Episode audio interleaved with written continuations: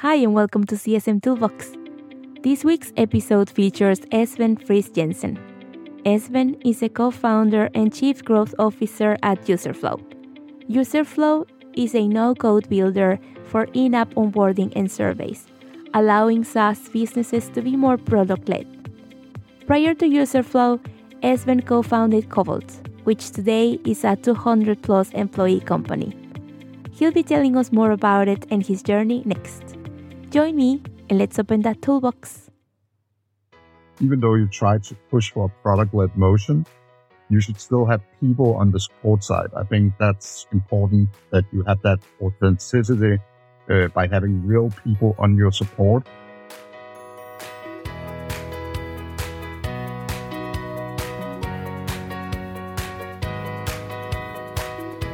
Hi, Esben. How are you? Welcome to CSM Toolbox. How's your morning going so far? It's going great. Thanks for having me as well. Uh, it's a pleasure.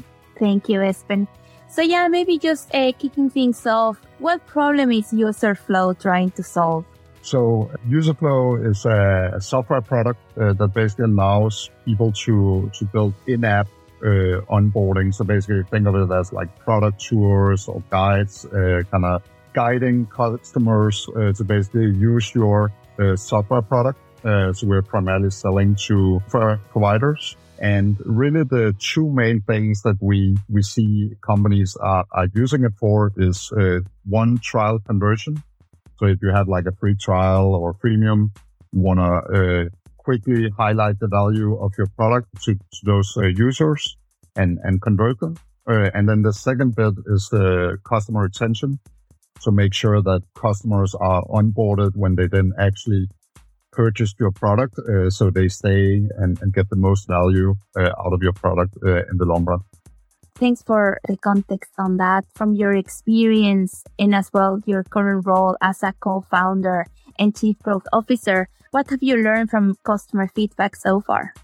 I mean, we're, we're constantly learning. I think any software company mm. should, should always be listening to their mm. uh, customers, right? Um, so we are both listening to what customers say uh, directly and what they say indirectly. For instance, if customers keep asking about one thing on our support channels, it's probably because we need to change something maybe in our product uh, to make it more certain functionality. Uh, actually, just in the last week, we probably released like five improvements to our product uh, just based on like this kind of indirect and direct customer feedback. So we are always staying close to our customers and and are listening to them for, for both direct uh, product feedback and indirect uh, product. Yeah, no, that makes sense. And I think even as well, what I'm saying uh, with companies is either product led growth or customer led growth. I think I have heard from guests that I have had here in the podcast that is not mutually exclusive. If I can get your thoughts on that as well. Product led growth. so I'm a big advocate of, of product led growth and what for those who don't know what that is, it's basically like, you know, you, you, your product becomes the main growth vehicle that you use to kind of both drive sales and drive uh, retention and so on. So you focus on, on your product uh, as the main uh, driver. Um, but it doesn't that you shouldn't speak to your customers, right? I think that's, mm. um, mm. It, it, would be great that you could build such a great product where everything would just clearly understood by everyone and like, mm. uh, you know, uh, you, you, just get it right from the start. But I think that nobody mm-hmm. really does that, right? And so you always have to stay in touch with your customers. And I think the way we do it is we, uh, of course, are active on our support. So if you, even though you try to push for a product led motion, you should still have people on the support side. I think that's important that you have that authenticity uh, by having real people on your support supporting mm-hmm. people. I think in a product led motion where you then of course, also just have help desk articles and all that stuff. That's great. Mm. But there needs to be a way to reach a person, right? I think we've all been in that annoying situation. The most common thing that people can relate to is travel agencies, right? Where you want to change your ticket, it's like virtually impossible to find a person to talk to about the issue. And it, and you know, if you spoke to a person, you would solve it right away, right? So, so I think that's the balance you always have to think about you have to automate and, and make it as product led as possible. but there should always be a channel into a person so somebody uh, can, can solve the problem for you.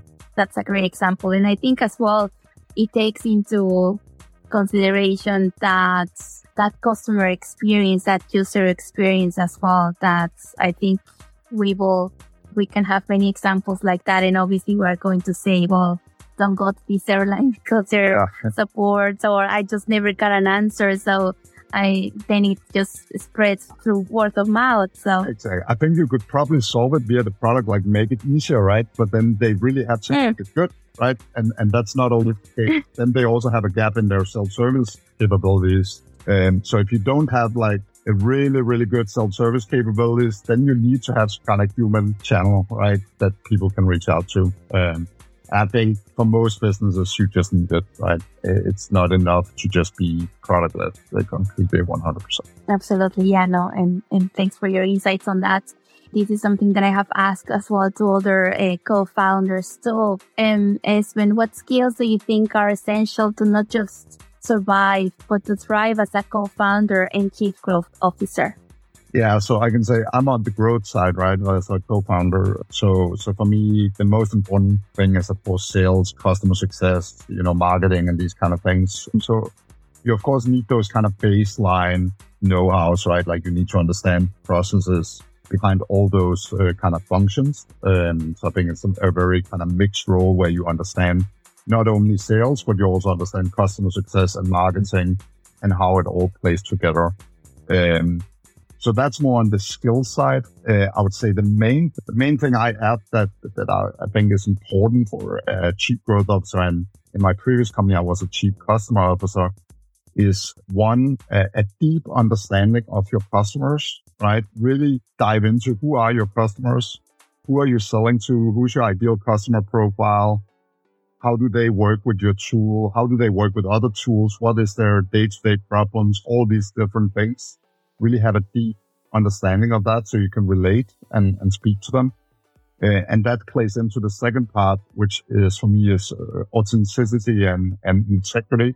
So basically, uh, if you don't understand your customer, you cannot be authentic, right? If, if you, if you can't speak to them in a way that's authentic, where you truly understand their problems, then uh, people won't trust you, right? They won't trust you, your business and so on. So I think that's super important having that kind of skill set and that will create better customer relationships and better customers in the long run. That's a great point in terms of authenticity and even maybe going back to the example of the airline that if we go to that website, we're trying to investigate, okay, who can actually talk to me as a customer, as a user. And I'm even thinking of the word transparency, but I think in terms of that authenticity, how are you yeah. as a product, as a company, what is the reflection of yeah. even I will dare to say like values as well? Yeah, I think, and uh, actually, I love using the airlines as, as an example because I think it varies a lot. but we all all had the the support person who understood your problem, mm. understood it deeply, and cared for your problem, and wanted to solve it for you, right? And then you had the support mm-hmm. uh, person who just followed process, right? And read some kind of document mm-hmm. where this is what I'm supposed to do. And that's why it's like this, right? They didn't understand you as a customer and the problem you're facing and how frustrating it is, right? If they were just following process. And that's the worst kind of support you can get, right? Uh, even in the end, if they don't solve your problem, it's still better to have a support person who actually understood your problem and cared about it. So yeah, I think that's mm. super important.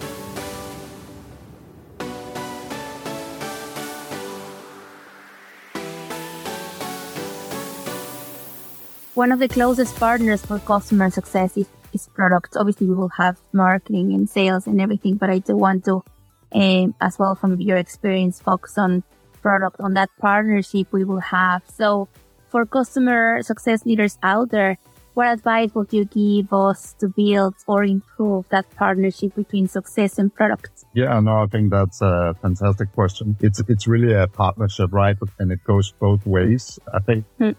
uh, great customer success functions are super users of the product, right? They truly understand the hmm. product and therefore they are very valuable input to to the the product team, right? They they understand what the customers are looking for. Again, that deep customer understanding, like why do the customers need this and and so on, right? They can really convey, and and that's one thing they need to care deeply about is like logging mm. feedback, logging problems, conveying those that feedback and those problems to the product team so they can think about solving it, right? And maybe even come up with ideas as well that's sometimes a great way to explain a problem is to give an idea, but they did, then also have to respect that the product team might solve it in another way, right? Uh, it's not always the, the way that the customer success person would have solved it, but you know, as long as the problem is solved, that's the most important. And then the other way of that partnership is really uh, then when the product team releases new function or functionality, the customer success team needs to uh, support that, right? They need to drive that product is uh, adopted and so on. Really going back to that whole product led mindset, right? Mm. That there's a tendency, I think, um, customer success people can solve problems outside of the product if they want to, right? You can always go outside of the product, solve something manually. We did a workaround, whatever. But mm. truly to help the product team, they should really try to push the product themselves. Self-service, for instance. I think that's a big one, right? Like customer success, they could have a tendency to not push for self-service, but in the end, they're gonna hurt themselves by not doing that, right? They, because they're gonna get overloaded with like small support requests that are just like annoying tasks, right? Uh, and I know the first time the customers gets becomes happy about doing that the customer success person took care of it but in reality, I think if it was up to the customer, they would also be happy doing it themselves if it's easy, right? So I think that's where customer success also has to think. It's not more valuable because you're doing it. It's actually the same value if you push them towards doing it self-service and promote the product as the main driver instead of yourself uh, as per. So that's important too. I can remember which podcast it was, but I know a chief customer officer was saying that it's not necessarily that the customer wants to speak to us. And I'm talking about customer success manager. Yeah. Like they, I think it's more for us to enable, to guide. Exactly. It's not, I, I know there will be occasions when there is that handholding requires depending what it is, if it's an escalation or something, depending on the customer and the situation. But I think it's always appreciated from the customer side that hey, I, if you give me the right tools, the right enablements, onboarding, FAQs, all of those resources that should be available to the customer, they will appreciate that rather than yeah. let's get on a call or exactly. emails back and forth. The call should really be the last result, right? Try to push the mm-hmm. product uh, support or even like a person towards the product, right? Like always think product first. And I think that's the mindset that really comes down to, right? Both in terms of like new features, like think how could the product solve this, but also in terms of like existing functionality where the customer will ask, how do I do this? Uh, instead of answering, oh, I can do that for you, you should really say, you do it like this. And here's an article that shows you how to do it. So I think that's super important. That's a very good point, Esben, for sure something that I like to ask all of my guests as well. What's in your toolbox, Esben, other than Userflow, of course, yeah. what mobile or web app you cannot live without? And it can be work related and not work related. Yeah, no, so yeah, Userflow is definitely a big part of our toolbox we use on Userflow. Uh, so kind of meta. Uh, but yeah, uh, we use it for in-app onboarding and trial conversion. But then we use a number of other great tools, I think, in, in my toolbox, of course, we have a CRM like HubSpot, but we also have tools like mm. LogRocket and ChartMogul that I want to focus a bit on here. So ChartMogul is a great kind of tool for understanding SaaS metrics. So you can plug it into your payment provider, such as Stripe, for instance, and, and your own product. And then you get SaaS metrics. It's something that CRMs doesn't do that well, but I think ChartMogul does an amazing job at like presenting things like churn, you know, MR, AR, these kind of all these different things that you need to know uh, about as a SaaS business. Um, so ChartMogul is a really great tool. And then LogRocket is another tool we, we use that is, it's basically like a, a way to understand our trial users better. Uh, so you can see what they're doing inside our product. That's also a great way to understand the challenges our users are facing with our product. Um, we can optimize the product for that trial experience. Those are two tools that uh, we use a lot. And something outside of work? I'm a big uh, hiker and biker, so Ultra Okay. Strava is probably the apps I use the most. Uh, AllTrails for finding great hikes, highly recommend that, and then uh, Strava for tracking all my uh, my Mhm. bike uh, trips. So yes, those two apps are probably the most used in my in my overall. Cool. if folks, either products or growth or customer success, would like to reach out to you, what will be the best way for them to do that? So you can you can reach me on LinkedIn. Uh, I'm a very open networker. So yeah, uh, Esben uh, Friis Jensen at, at, at LinkedIn. Feel free to connect. Okay. I'll link your profile if that's okay in the show notes. Yeah, perfect. Uh, people will reach out to you. Great chatting to you, Esben, and have a great rest of your day. You too, Isabel. It was a pleasure.